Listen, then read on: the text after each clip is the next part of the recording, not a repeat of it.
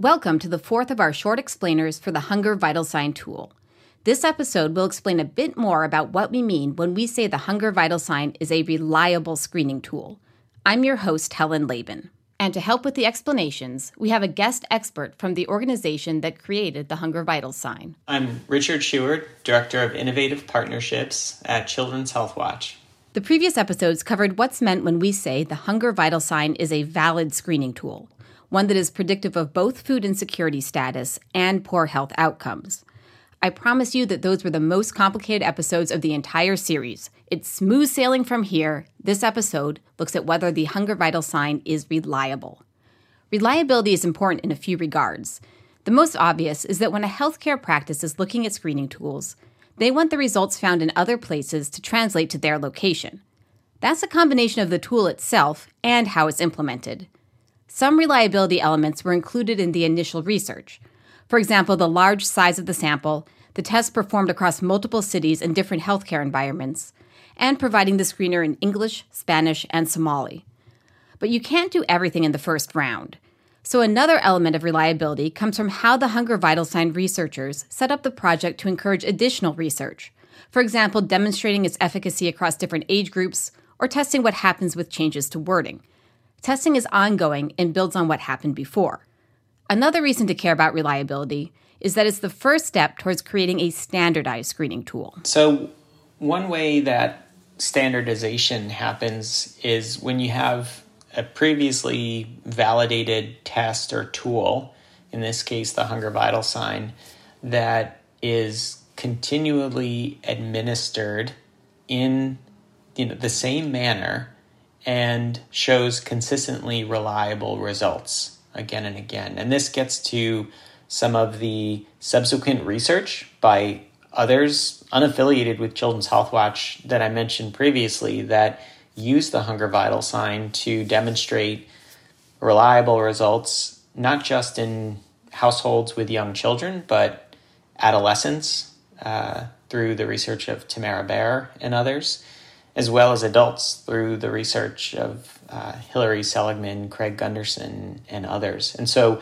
to replicate results over time in either the same populations or different populations, we're able to see the consistency in that standard manner, which leads to uh, what we would consider a standardized tool. This reliability step in standardization can be challenging.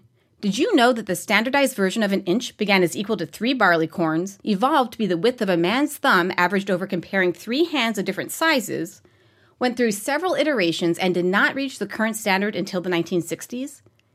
It is 25.4 millimeters. The millimeter is based on a meter, which in turn is defined by how far light travels in a vacuum over a particular fraction of a second, with some accommodations for the effects predicted by general relativity.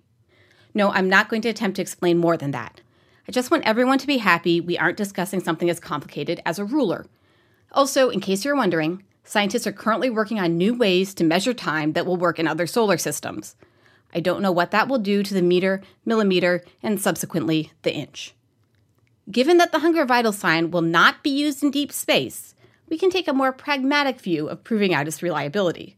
Let's start with the ways that it remains in active research. One thing that's been really exciting to see is the proliferation of research and the building of the evidence base around the hunger vital sign since the Children's Health Watch group uh, developed it and validated it in 2010. In the years that followed, the hunger vital sign questions have been validated in adolescent populations and they've also been validated in the general adult population by other researchers. Other researchers have also uh, examined the response options between the three item response versus a binary yes or no response to understand how changing the questions would affect the validity, the sensitivity, and specificity of the tool. And so we've been really excited about the ongoing research and development of understanding best practices. And one thing that we've done at Children's Health Watch to help foster and promote that continued evolution of future research uh, was to create a national community of practice centered around the hunger vital sign that we at Children's Health Watch co convene with the Food Research and Action Center, FRAC, to facilitate conversations and, importantly, collective action around a wide range of stakeholders who are interested in understanding how to properly identify and then address food insecurity through a healthcare and a community lens. And so our goal is to rapidly share the leading best practices and data on food insecurity screening and interventions and hopefully scale what works. Let's take those examples of ongoing research in a few categories. First, as promised in our introduction, while the hunger vital sign began as validated for use with young children, subsequent research expanded across age groups up to adult. In a healthcare context, screening adult patients may play out very differently than with young children, because this group is more likely to show diet related health conditions or preconditions. In this context, the invisible factor being brought to light is what barriers exist that might prevent patients from feeling they have a choice in what treatment plan to follow, or even prevent them from thinking they have any treatment options at all. What I've seen is clinicians utilizing the hunger vital sign as a tool to identify the prevalence of food insecurity in either a given population or particular patients, and to make the connection between food insecurity and certain chronic health conditions like diabetes, which would then warrant or trigger acceptance into some intervention, whether it's a medically tailored meal program or medically prescribed meal program or a preventive food pantry pilot or application to SNAP or WIC or some uh, nutritional intervention. Oftentimes, the hunger vital sign is used as a way to identify that link and then trigger some action or intervention to address that nutrition related issue. There is also testing of how the tool translates to different communities and cultures, not just if the words are translated, but if the meaning and cultural response is the same. For some demographics, there are tests for different scenarios, such as adolescents with or without a guardian present. There's also research where it isn't the group of patients changing, but the screen itself. For example, Hunger Vital Sign appears as part of what we might call a composite screen, putting together tools for different risks unstable housing or lack of transportation or difficulty affording medications, for example. It combines those into one screen. We also have examples of what happens when the original screening tool is modified. Two common changes are asking only one question or changing the three part answer into a yes no choice. The issue of deviating from asking two questions was addressed in the original research. Remember, the goal there was to shorten the gold standard food insecurity tool, called the HFSS, to be as brief as possible. That meant testing variations on the original 18 question survey tool. And in fact, from other researchers with other needs, you also see 12, 10, and 6 question versions, and going in the other direction, 23 question versions. In our case, the researchers wanted to get it as short as possible. So, in the process of developing the Hunger Vital sign, we generated cross tabulation tables for the first two questions of the HFSS to examine sensitivity and specificity.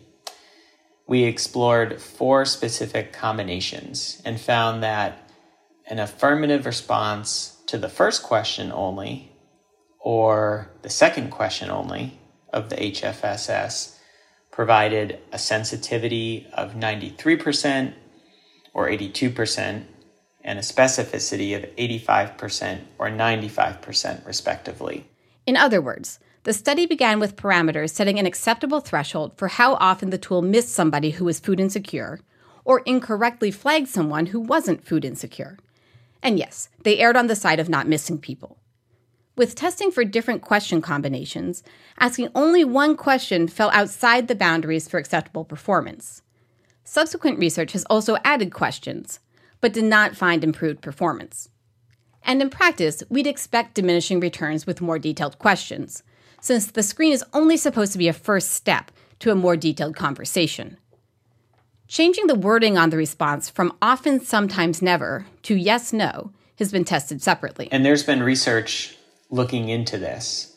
In 2017, a study was published in the American Journal of Public Health. Uh, the lead author was Jennifer Makelarski, and it provides a cautionary tale as to why seemingly minor alterations are actually ill advised. So, what they did was they replaced the three part response options to both the HFSS and the hunger vital sign with simplified yes or no options. And what they found was that the yes or no response option resulted in missing nearly a quarter of food insecure adults. Missing a quarter is a big margin of error. That level of error resembles my ill fated attempt to learn multivariable calculus in high school, except the only consequences of those tests were me feeling bitter about it for 25 years and being saved from the Good Will Hunting inspired idea that I might enter college as a math major. The consequences of getting food insecurity screening wrong could matter a lot more. We'll talk about those consequences in the next episode. These results on the answer's phrasing also get to another area of research that we will touch on later. That's the research into best practices for implementing a screening tool.